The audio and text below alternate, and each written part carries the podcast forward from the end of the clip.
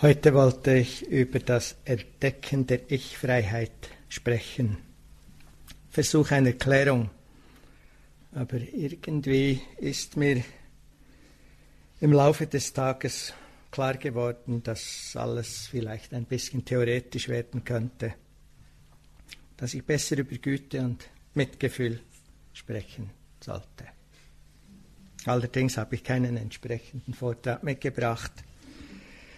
Und ich fühle mich auch nicht besonders kompetent im freien Reden. Und so versuche ich mal, was möglich ist. Vielleicht wird es halt nur ganz kurz. Dann, wenn es nur ganz kurz wird, bleibt Zeit für Fragen zum Thema, wenn es welche hat, oder Zeit etwas länger zu meditieren.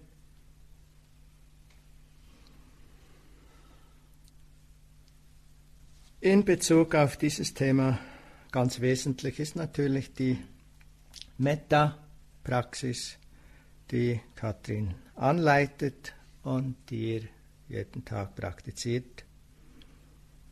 Vielleicht werde ich auch einiges wiederholen, was schon gesagt worden ist.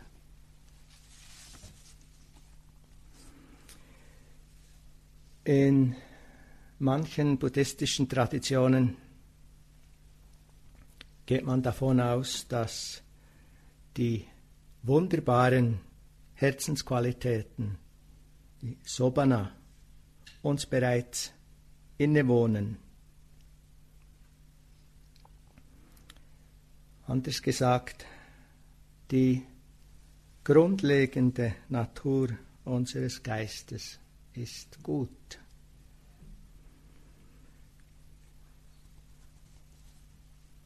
In der tibetischen Dzogchen-Tradition gibt es eine Buddha-Form, die den ursprünglichen Geist darstellt. Buddha Samantha Bhadra, was ungefähr so viel heißt wie das Allgute. Es ist das, was wir wirklich sind.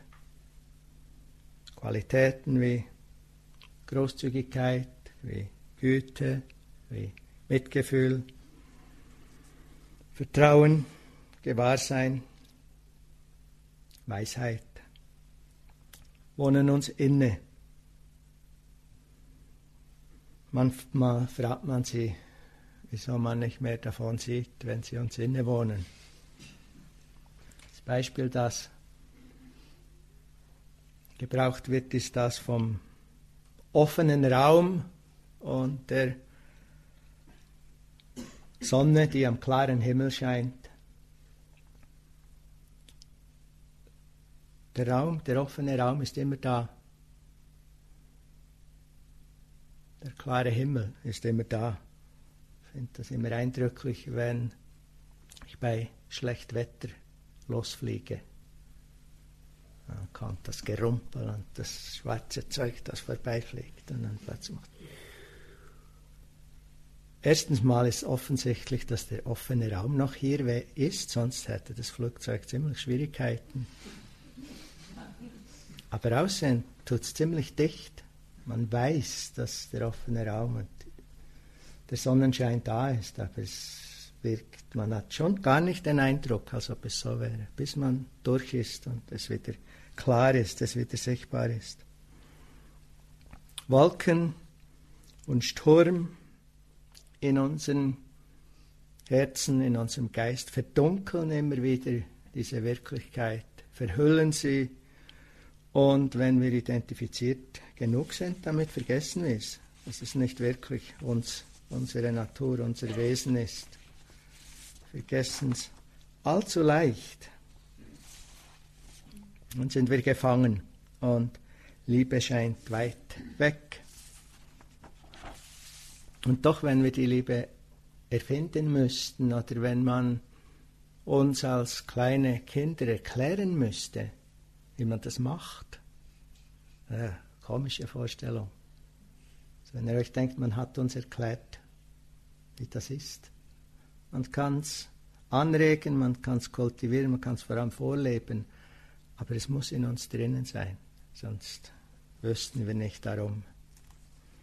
So gesehen ist die Praxis von liebevoller Güte, von Mitgefühl, ein immer wieder Kontaktieren dieser innewohnenden Natur, ein Wiederfinden von dem, was schon da ist. Zugang zu Liebe und Mitgefühl entsteht durch Verbundenheit. Oft fühlen wir uns getrennt, gerade wenn die dichten Wolken und Schneegestöber von Aversion und Ärger und Hass und Verlangen und Zweifel und Ruhelosigkeit und Schläfrigkeit, wenn die stark sind. Wir fühlen uns getrennt, einsam, irgendwie belanglos. Sinn ist schwer zu finden. Was hilft, was helfen kann, um Verbundenheit herzustellen, ist die Reflexion über unsere Abhängigkeit von vielen Lebewesen. Wenn wir die in einer geschickten Art und Weise immer wieder äh, üben. Vielleicht gibt es Brot zum Frühstück oder zum Abendessen. Einen Moment darüber nachdenken, was alles und wer alles involviert ist und war, bis das Brot auf dem Tisch steht, zurückgeht, so weit wie wir wollen, vielleicht bis zum Pflügen eines Achers. Und äh, oft, wenn man frisch gepflügte Äcker sieht, sieht man all die Hunderten von Vögeln, die sich auf dem Acker gütlich tun an all den Insekten und Würmern und allen anderen Lebewesen, die aus dem Boden nach oben gedreht werden. Die Arbeit des Ackerns, des Pflügens, des Säens, des, was immer es sonst noch braucht, des Erntens, des Malens, des Transportierens, des Backens und die Arbeit der Leute, die Metall aus Bergwerken hervorholen, um in Fabriken Maschinen herstellen zu können, mit denen man ackert und malt und transportiert und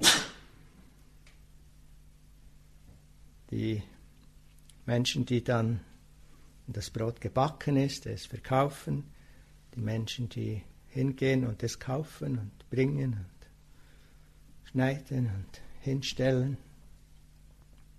Und natürlich die Gomfi dazu gerade dasselbe. Ist auch wieder ein langer Prozess. Die Butter, der Kaffee, Tasse Kaffee,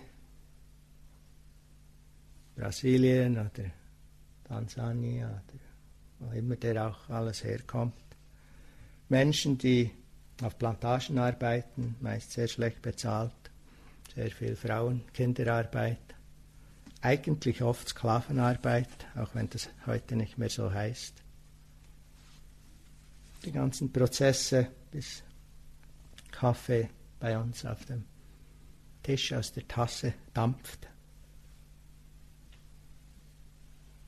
Und wie es weitergeht, hört dann auch nicht auf, wenn Brot und Konfi und Kaffee mal verschlungen sind, geht es dann auch wieder weiter nach einer Weile und da braucht es die Spengler und die äh, sanitären Anlagen und da oben, äh, wo der Wald jetzt abgeholzt worden ist, gibt es neue äh, irgendwie Wasserreservoirs oder etwas, die wir brauchen dann. Die ist ja auch ganz hilfreich, wenn man drückt auf diesen Kasten, dann geht das Zeug weg und da, dort hört die Kette auf. Oder? Oder geht sie weiter unter dem Boden zu den Aras, wo wieder Leute, ich weiß nicht mal, was die machen dort, bis man es dann wieder in den See einleiten kann. Wir sind abhängig von Luft, sind abhängig von Wasser, wir sind abhängig von Nahrung, wir sind abhängig von Eltern.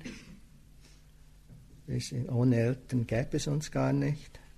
Wir sind abhängig davon, von ihnen lange Zeit versorgt zu werden und vieles, das sie uns beibringen. Und wir sind äh, abhängig von Ärztinnen und Pflegepersonal und Lehrerinnen und Lehrern und alles, was man uns beibringt, was wir wissen müssen, um überleben zu können. Phänomenal. Ist ein komplex verwobenes Netzwerk von Abhängigkeiten. Die Idee, dass wir nicht verbunden sein könnten, ist eigentlich Schwachsinn. Ist Schwachsinn. Und doch fühlen wir uns immer wieder so getrennt und isoliert und ich und die anderen und alles, was dazugehört. Hilfreiche Kontemplation. Man kann, muss vielleicht aufpassen, man kann die Kontemplation auch machen und sich dann schuldig fühlen oder ein schlechtes Gewissen haben. Das wäre ja etwas, was wir auch gut sind. Dafür ist sie nicht gedacht. Sie ist gedacht, um ein Gefühl dafür immer wieder äh, wachzurufen, dass wir mitten im Leben drin sind. Unzählige Menschen sind von uns abhängig in verschiedenster Art und Weise. Und das ist auch richtig so. Es geht in jede Richtung. Wir sind verbunden, ob wir es merken und wahrnehmen oder nicht.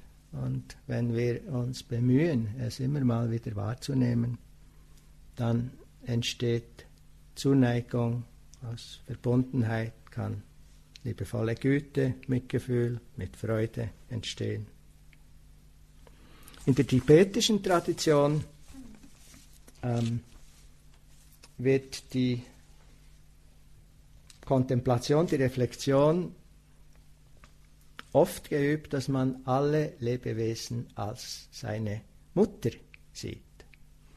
Und das ganz einfach in einem buddhistischen Kontext. Wir sind seit in anfangslosen Zeiten sind wir in diesem Daseinskreislauf, in jeder Daseinsform schon x-mal in Verbindung mit anfangslos, anfangslos, wörtlich anfangslos. Also waren wir alle schon unsere Mütter, also ihr meine, ich eure, in verschiedensten Formen, in verschiedensten Situationen. Und jedes Mal oder fast jedes Mal ha, ha, habe ich für euch gesorgt. und habt ihr für mich gesorgt und habt ihr füreinander gesorgt. Und ähm, ist auch immer wieder sehr eindrücklich. Ich weiß, für uns ist diese äh, Reflexion ein bisschen fragwürdig, weil wenn wir nicht so überzeugt sind, dass wir schon seit anfangslosen Zeiten kreisen, dann ist sie auch nicht so überzeugend. Und doch ist es äh, äh, irgendwo berührend, sich das vorzustellen. In äh, diesen Praxiszyklen heißt es, die, diese Meditation ist, äh, äh, hat man das Ziel erreicht, wenn man irgendjemanden, irgendeine Person, irgendein Hund oder wer irgendwie daherkommt, kommen sieht und denkt, oh, Mutti.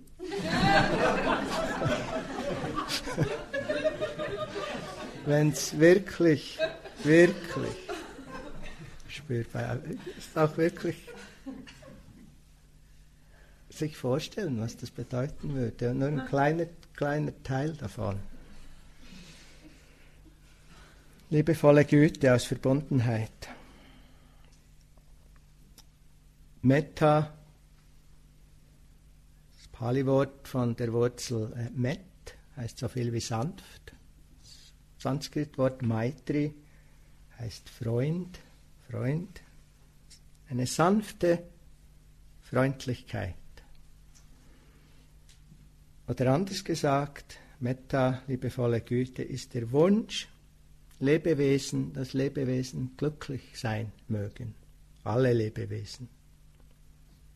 Dass wir Lebewesen froh sein mögen, dass wir gesund sein mögen, dass wir in Sicherheit leben mögen, dass wir unbeschwert sein können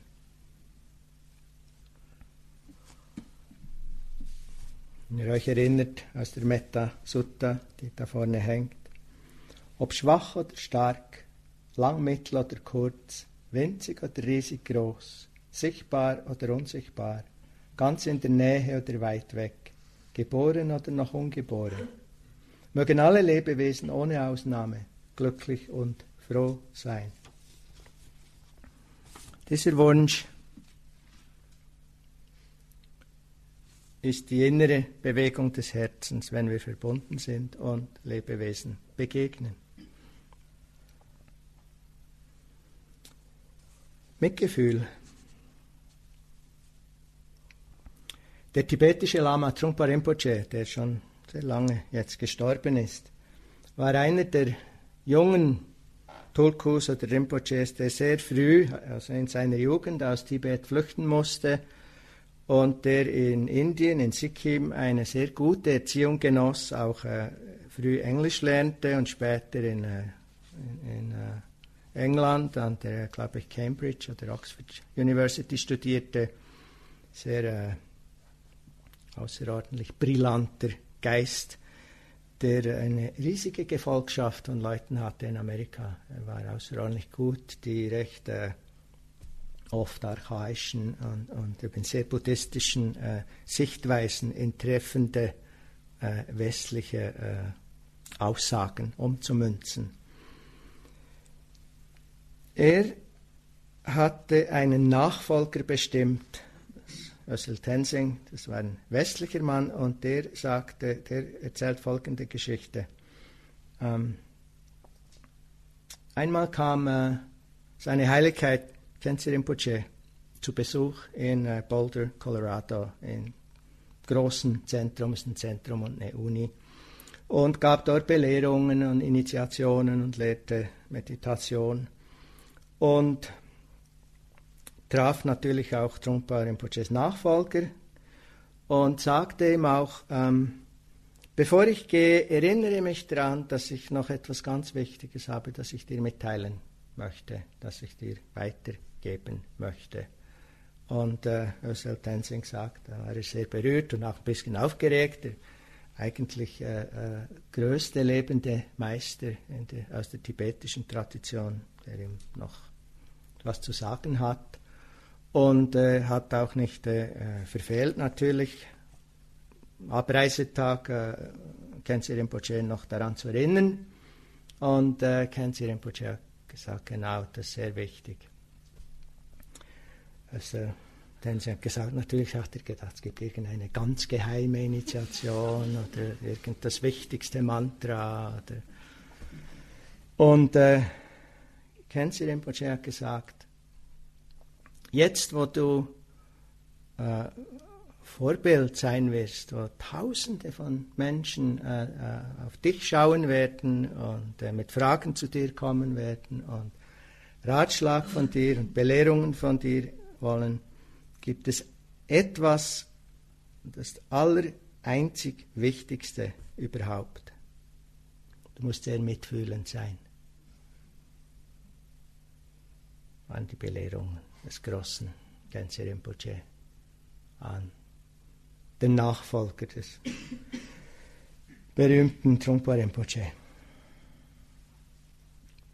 Mitgefühl entsteht dann, wenn wir in Kontakt sind mit Leiden und es fertigbringen, uns dafür zu öffnen.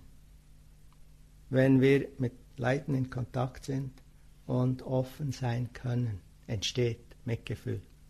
Mitgefühl muss man nicht machen. Eigentlich kann man es gar nicht machen. Es ist die, die natürliche, die spontane Antwort des Herzens, wenn wir in Kontakt sind mit Leiden, mit Schmerz. Und natürlich müssen wir bei uns selbst anfangen, muss es uns bei uns selbst gelingen müssen wir es bei uns selbst üben. Und die meisten von uns haben jede Menge Gelegenheit, auch im Retreat. Schwierige Gefühle, schmerzhafte Emotionen, schmerzhafte Körperempfindungen, Dinge, die nicht so gehen, wie wir wollen, die Meditation, die anders ist, als wir sie uns vorgestellt haben. Oder die Meditation, die sogar so ist, wie wir uns vorgestellt haben, aber dann, so what? All die schmerzhaften Erinnerungen und die Sorgen vor der Zukunft. In dem Maß, wie es uns gelingt, dafür da zu sein, wenn diese Gefühle in uns da sind, wenn Leiden in uns da sind, ist. In dem Maß wird Mitgefühl da sein für uns selbst. So wie der Satz lautet, mögen alle Lebewesen glücklich sein, der Satz von Metta, lautet der Satz von Karuna, Mitgefühl, mögen alle Lebewesen frei sein von Leiden, von Kummer, von Schmerz. Das ist der Wunsch, der entsteht, wenn das Herz in Kontakt ist mit Leiden. Möge dieses Leiden gelindert werden. Mögest du, möge ich, mögen wir frei sein davon. Ist nicht einfach. Ist nicht einfach. Sogenannte ferne Feind, was direkt gegenüber von Mitgefühl ist Erbarmungslosigkeit, Grausamkeit, Gewaltsamkeit, ist offensichtlich, ist klar.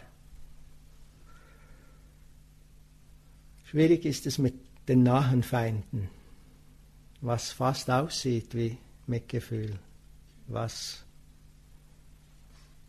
auch in Kontakt mit Leiden entsteht. Aber anders ist als wirkliches Mitgefühl immer dann, wenn wir uns verschließen, wenn wir uns dem Leiden nicht öffnen können, wenn aversive Strategien da sind, wenn wir es loswerden wollen, wenn wir es verdrängen wollen, wenn wir es möglichst nicht spüren oder nicht sehen wollen. Und das ist oft der Fall. Am liebsten möchten wir es nicht haben. Gibt es viele Strategien. Eine, die ich bei mir gut kenne, ist, wenn ich Gelegenheit habe, sofort Lösungen vorzuschlagen. Ich weiß nicht, ob das ein Männerding ist bevor ich es fühlen muss. Schlechtes Gewissen. Leiden ist da, aber ich kann es nicht wirklich zulassen und tut dann trotzdem etwas. Schick mal 100 Franken nach Dings. Und das ist auch wichtig. Also nicht, dass wir mit solchen Dingen, die hilfreich sind, warten, bis das echte Mitgefühl kommt, okay? Das wir uns nicht, mit, nicht verstehen. Gönnerhaftes Mitleid,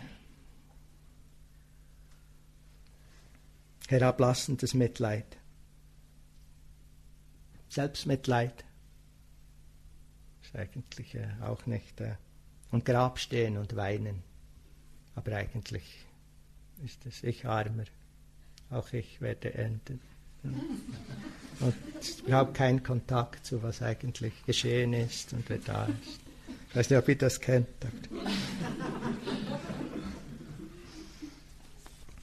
Und immer wenn es uns gelingt, uns zu öffnen, entsteht Mitgefühl als Antwort auf das Leiden. Es entsteht einerseits als Wunsch, Leiden zu lindern. Ist vielleicht dieser Vers von Ryokan, der das ausdrückt. Ach, wäre doch meine Robe weit genug, um aufzunehmen all die leidenden Wesen dieser dahintreibenden Welt. Oder Shantideva, der schreibt,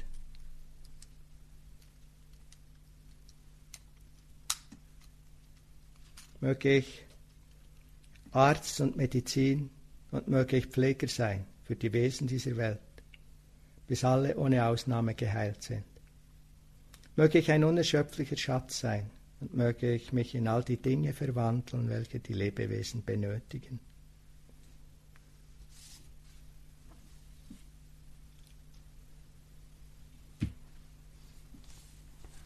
Der Wunsch, Leiden zu lindern, Und der zweite Aspekt ist es, nach besten Möglichkeiten es auch zu tun. Handeln, wenn gehandelt werden muss und gehandelt werden kann, in Bereichen, in denen es uns möglich ist, manchmal sogar in Bereichen, in denen wir denken, dass es uns nicht möglich ist. Und so weise wie möglich zu handeln. Es gibt Bilder von Avalokiteshvara, dem großen Mitgefühl aller Buddhas, wo er mit tausend Armen und tausend Händen dargestellt wird. Alles Arme und Hände, die den leidenden Wesen helfen. Und alle haben ein Auge. Jede Hand hat ein Auge der Weisheit. Das, das Handeln aus der Verbundenheit kommt und aus der Gelassenheit und der Weisheit, die versteht, wie aus was Leiden entsteht und kommt und wie es gelindert werden kann. Liebevolle Güte, Mitgefühl, mit Freude, eine innewohnende Qualität unseres Herzens und Geistes. Vielleicht könnte man es auch Wertschätzung nennen oder Anerkennung nennen.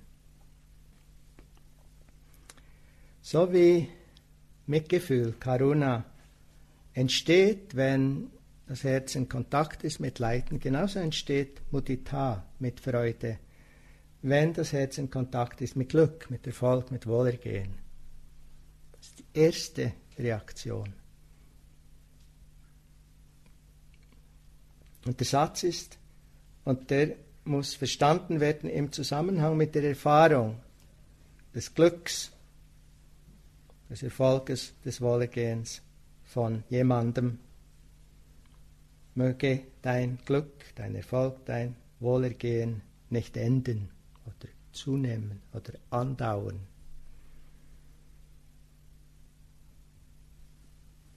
Die Schwierigkeit ist der ferne Feind, Neid, Eifersucht, Konkurrenzdenken. Vielleicht sehen wir Erfolg von anderen. Erste spontane Reaktion ist eigentlich fast immer ein Moment von Mitfreude. Und dann nur aber, wieso der? Ich meine, es ist schon okay, aber ist so phänomenal. denke, da, dort sind vielleicht die gegenüberliegenden Feinde in Anführungszeichen, die schwierigeren. Die nahen, der nahe Feind ist ähm, Überschwang. Ah, ist das nicht wunderbar? Ja, es freut mich doch, hast du so schöne. Da, da, da, Und irgendwie ist Freude aber gar kein Kontakt ist überschwang. Es ist, geht in Richtung Heuchelei. Es sieht zwar recht aus, aber es ist eigentlich nicht in Kontakt mit dem eigentlichen Glück, Erfolg oder Wohlergehen. Und ich denke, unsere besondere Schwierigkeit in der jüdisch-christlichen Kultur ist unser ziemlich schwerer Mangel an Selbstwertschätzung und an Fähigkeit, uns selbst schon einfach nur voll und ganz zu respektieren für das, was wir sind. Es ist immer wieder interessant, äh, in Asien Lehrende zu fragen, die wirklich äh, genügend Kontakt haben mit westlichen Menschen, dass sie was darüber aussagen können. Wenn man sie fragt, was sie das als das, eines der großen Probleme, eines unserer großen Probleme anschauen, und ist äh, äh, fast immer Mangel an Selbstwertschätzung, Selbsthass sogar, äh, Gefühl, wirklich nicht wert zu sein. Und wenn das irgendwo tief drin ist und es 2.000 bis 5.000 Jahre äh, des Sündigseins, des Nicht-Okay-Seins, der sogar Ursünde, mit der man geboren ist, der, des Lernens, dass es göttliche Gnade braucht, damit wir wieder okay sind. Und das ist schon auch, wenn wir nicht direkt beeinflusst sind, wenn wir vielleicht nicht sehr stark äh, äh, frommen christlichen Werten ausgesetzt sind. Das immer wieder zu finden in vielen von uns. Und dann ist es schwierig, wenn wir nicht Selbstwertschätzung finden, ist es sehr schwierig, Wertschätzung für andere zu finden. Weil ein Ungleichgewicht da ist. Und deshalb ist es bei Mitfreude so wichtig, bei sich selbst anzufangen und das wirklich für sich zu üben. Und das interessanterweise äh, bei Metta heißt es, dass man bei sich selbst anfangen soll, auch bei Mitgefühl. Äh, ja, bei Mitgefühl, bei Mitfreude ist sich selbst eigentlich nicht so wichtig, traditionell. Und für viele von uns, die äh, diesen Aspekt praktiziert haben, ist es sehr eindeutig geworden, dass für uns ganz wichtig ist, dass wir das üben, üben, üben. Beispiel wie schon erwähnt, was wir am Abend, Viertel nach neun, halb zehn, kurz üben. Wertschätzung für unser, unsere Praxis.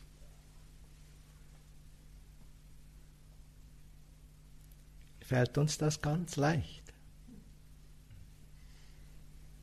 So. Hey. Und wir finden noch fast selbstverständlich, dass es uns nicht leicht fällt. Und dann kommt sofort, ja, dann sind wir stolz oder eingebildet oder all das Zeug. Hat man es vielleicht auch gesagt? So wahnsinnig wichtig und gerade weil es so schwierig ist. Es braucht wirklich Praxis und Auseinandersetzung. Ich würde sagen, jeden Tag ein bisschen sich darin üben. Ich habe fünf Wochen Mudita äh, praktiziert äh, und äh, Shannon Salzburg hat gesagt, mach Listen, drei Dinge pro Tag, die an dir gut sind, die du gut gemacht hast, die du toll findest an dir. Und nach etwa zwei Tagen war es wirklich schwierig.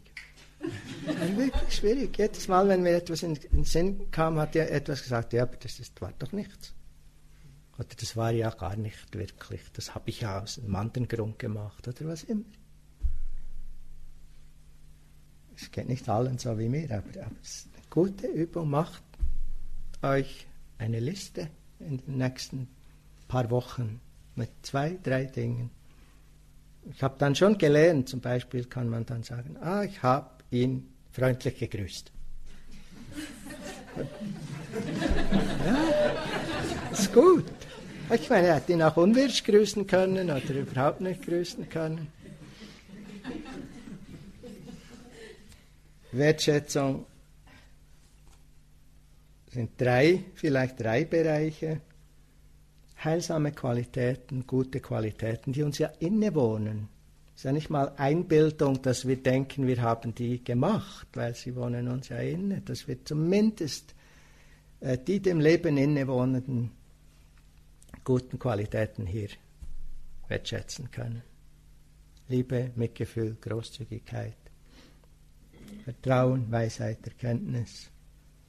Und dann bei anderen sehen.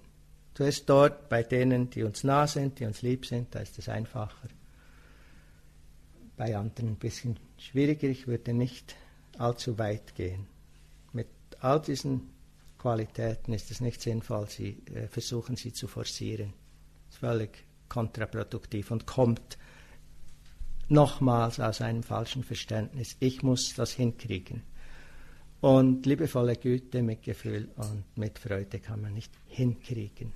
Man kann nur sich darin üben, sie entstehen zu lassen. Zum Beispiel, indem man anfängt, gute Qualitäten zu sehen in sich und anderen anfängt, und das ist der zweite Punkt, ähm, hilfreiches Tun bei sich zu sehen und schauen, ob wir das anerkennen können. Sagen, das war gut.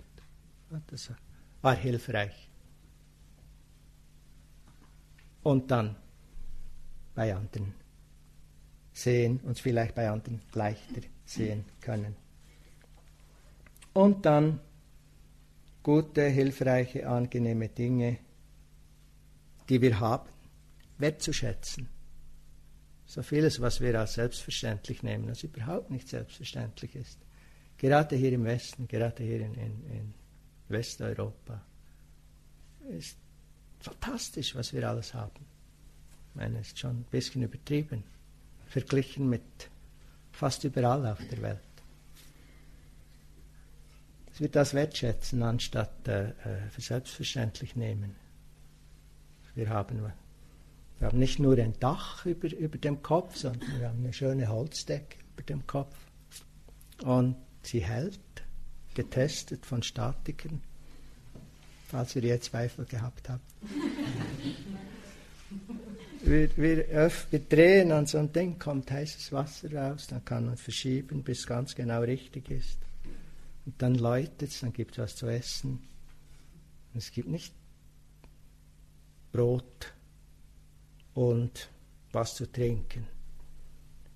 Ich meine schon nur das Frühstück was es alles gibt. Jetzt muss man sich anstrengen, sagen, soll ich heute Porridge nehmen oder noch von diesen Dingen oder gibt es noch das und drei Sorten Brot, ob ich jetzt das oder das. Darum geht es manchmal so lange, bis alle durch sind. Wertschätzen, was wir haben. Wir haben so viele gute Dinge. Wir haben politische Freiheiten, wir haben Glaubensfreiheit, wir haben Pressefreiheit, und klar gibt es vieles, was nicht okay ist, aber verglichen mit großen Teil dieser, dieser Erde ist es immer noch äh, außerordentlich. Wertschätzen der heilsamen Qualitäten in uns selbst, dann in anderen, des hilfreichen Tuns von uns selbst und von anderen, der guten, hilfreichen und angenehmen Dinge, die wir haben und die andere haben, können wir mit Freude üben, indem wir uns öffnen für Gutes zu sehen. Ich habe auch, als ich den langen Retreat äh, gemacht habe, gemerkt, dass ich auch nicht geübt bin. Ich bin eher geübt, Leiden zu sehen und dort äh, Mitleid zu spüren, als Freude zu sehen, außer bei Menschen, die mir ganz nah sind. War mir vorher auch nicht so klar dass es auch eine Übung braucht, das zu sehen und sehen zu wollen. Ist eigentlich von alten Praktiken, alten Meditationsübungen eine der besten, weil es ja nicht so anstrengend mit das Auf- und Abgehen und, und, und, und Sitzen unbeweglich und das ist ja wahnsinnig anstrengend. Verglichen damit, dass wir durch die Welt gehen könnten und, und uns fast, es gibt fast immer Leute irgendwo, die Glück haben, die Freude haben, die äh, in der Lotterie gewonnen haben, die äh, in einem Retreat teilnehmen können, die äh, vor uns den Vortritt haben.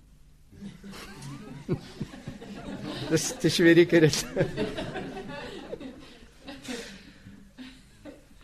Und ist außerordentlich hilfreiche, positive, heilsame Energie.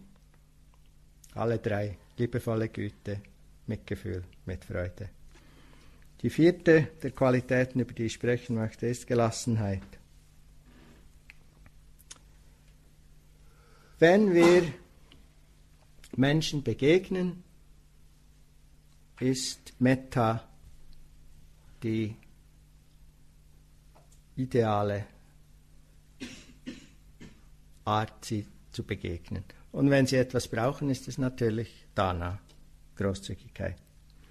Wenn wir Metta ist auch die einfachste der, dieser Praktiken, weil Metta kann man einfach wünschen. Ist nicht so, ja, es ist ein bisschen plakativ gesagt, man kann auch Metta einfach so verteilen. Es ist natürlich schon wirklich Kontakt zu machen und Menschen so wie sie sind zu spüren, wahrzunehmen, wertzuschätzen. Aber es ist einfacher als Mitgefühl weil bei Mitgefühl wir zuerst fähig und willend sein müssen, uns für Leiden zu öffnen. Das macht es etwas schwieriger. Und mit Freude ist auch im gleichen Sinn etwas schwieriger, weil wir zuerst feig sein müssen, Glück, Erfolg und Wohlergehen zu sehen und uns dafür zu öffnen, damit es sich freuen kann. Metta für die Lebewesen, denen wir begegnen, Karuna, wenn Mitgefühl, wenn wir dem Leiden begegnen, mit Freude, Wertschätzung, Mudita, wenn wir Glück und Erfolg und Wohlergehen begegnen und Gelassenheit, die zurückkehrt und in sich ruht. UPK, Gelassenheit, ist sehr eng verwandt mit Weisheit. Die drei Herzensqualitäten von Metta und Mitgefühl und Mitfreude entstehen aus der Verbundenheit. Gelassenheit entsteht aus dem, aus dem Verständnis des Daseins, der, der Wirklichkeit, wie sie ist. Gelassenheit erkennt und kann voll und ganz akzeptieren, dass die Dinge sind, wie sie sind. Und sie hält und trägt und durchdringt die anderen drei Qualitäten. Wenn liebevolle Güte da ist, ohne Gelassenheit, kann sie, das Wort ist gefallen hier, kitschig werden, sie kann sentimental werden und vor allem kann sie Erwartungen haben. Also, ich liebe dich, wenn, wenn ich, wenn du so bist, wenn du so bist, wenn du das tust, wenn ich das zurückkriege, bedingt. Gelassenheit macht sie unbedingt. Das heißt einfach, ohne was zurückhaben zu müssen dafür. Sie trägt in diesem Sinn, die Gelassenheit trägt Metta macht sie unsentimental und unkitschig. Gelassenheit macht Mitgefühl fähig, das Leiden, dem sie begegnet, auszuhalten. Ohne Mitgefühl, ohne Gelassenheit kann Leiden nicht wirklich halten. Das Herz verschließt sich. Dort braucht es Gelassenheit, um offen sein zu können. Und mit Freude wird durch Gelassenheit geerdet. Sie hebt nicht ab in irgendwelchen Überschwang, sondern bleibt realistisch. Ganz praktisch gesehen ist es ähm, gerade für viele von uns, die in helfenden Berufen arbeiten, es ist das, was uns vor Burnout und Stress schützt. Wenn wir geben, was wir können und dabei Erwartungen haben, wenn wir helfen und finden, aber man sollte es dann auch nützen. Oder wenn ich dich schon berate, dann kapierst du hoffentlich auch etwas.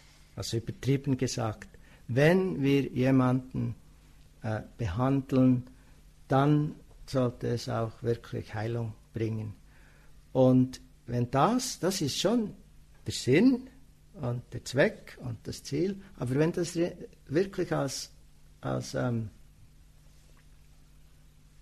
Anspruch reinkommt, dann werden wir abhängig von Erfolg und Misserfolg, dann wird es anstrengend. Und ähm, dort ist Burnout, dort ist Stress vorprogrammiert. Die Erfolgs-Misserfolgsabhängigkeit und genau das wird irgendwo gehalten durch die Gelassenheit, die weiß, wir tun, was wir können, aber das Dasein ist, wie es ist. Wir können unser Bestes tun, aber es ist nicht in unserer Kontrolle. Und das ist etwas, was wir hier auch üben. Wir üben es in der Metameditation. Wir kultivieren unser Wohlwollen und wünschen uns selbst und allen das Beste, aber das heißt nicht, dass es dann allen wunderbar geht, nur weil ich Meta schicke. Schön wär's. Aber es auch, wenn wir hier praktizieren. Wir lernen in der besten Art und Weise mit der Erfahrung des Moments umzugehen und wissen gleichzeitig, deshalb wird der Moment nicht sich umdrehen und sagen, ah ja, das hast du jetzt gut gemacht, jetzt werde ich. Und UPK sieht das, UPK, äh, Gelassenheit, versteht das.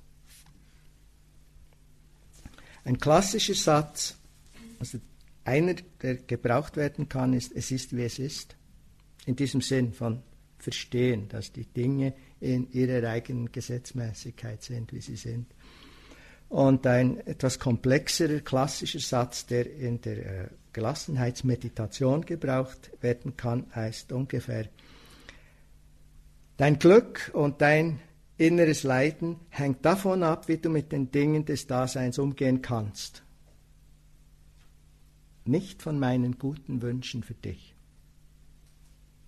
Klingt ziemlich hart, klingt ziemlich cool. Darum ist es wichtig, dass die UPK Gelassenheitspraxis die vierte ist. Die ist angemessen, wenn Metta und Mitgefühl und Mitfreude entwickelt sind, da sind. Und dann sieht UBK, ich kann tun, was ich tun kann, aber was dabei herausschaut, ist nicht in meiner Kontrolle, ist nicht in meiner Hand. Ich habe äh, alle vier dieser Qualitäten in Monats oder so Retreats geübt. Und äh, der vierte der Retreats war ähm, Gelassenheit, UPK mit ungefähr diesen Sätzen. Ist dann auch Sammlungsmeditation äh, wie Metta und äh, Karuna. Die Qualität von Ruhe, die Eigenschaft von Ruhe hatte ich nie vorher so äh, dominant, so eindeutig wahrnehmen können wie in der UPK-Meditation. Wirklich cool. In, in beiden Sinnen des Wortes. Cool, aber von, von einer absolut tiefen Ruhe und ähm, ähm, mit der Ruhe auch ein bodenloses Vertrauen was dann auch nicht immer realistisch ist und immer bleibt, aber in diesem, in diesem wirklich für die Dinge da sein und gelassen damit in Kontakt zu sein. Vielleicht noch kurz ein Wort zum nahen Feind. Ferner Feind ist Reaktivität, Anhaften, Aversion, Anhaften, Aversion ist das direkte Gegenüber von, von Gelassenheit. Weil Gelassenheit besteht ja aus, auch aus Annehmen und Loslassen können. Der neue Feind ist Gleichgültigkeit, Teilnahmslosigkeit, ähm, Dickhäutigkeit, so etwas. Und das kann manchmal genau gleich aussehen. Und der Unterschied ist relativ einfach, wenn wir hinfühlen. Ähm, in echter Gelassenheit sind wir in Kontakt und haben genug innere Geräumigkeit, um die Dinge zulassen und halten zu können. In Gleichgültigkeit sind wir getrennt, sind wir abgetrennt. Es geht mich nichts an. Zu. Dann sind wir cool. Aber es ist eine andere Art von cool als die Fähigkeit, offen zu sein für was immer auch kommt. Und das ist auch etwas, was wir hier üben. Wir üben uns wirklich da zu sein, wirklich mit jeder Erfahrung zu sein. Und manchmal ist sie angenehm, manchmal ist sie schwierig und manchmal haben wir das Gefühl, jetzt habe ich es endlich heute. Und zwei Stunden später ist alles kollabiert und wir wissen nicht mehr, was wir hier tun. Und wir bleiben aber trotzdem. Und wenn es kommt, gehen wir wieder rein hier ins Torturenzimmer. Und wenn es Leute gehen wir wieder raus und dann wechselt es wieder. Und dann wechselt es wieder. Und die Übung ist, das alles halten zu können. Das ist die Übung von UPK. Und Gelassenheit ist letztlich tiefer innerer Friede und erfüllt sein. Thank you for listening. To learn how you can support the teachers and Dharma Seed, please visit dharmaseed.org slash donate.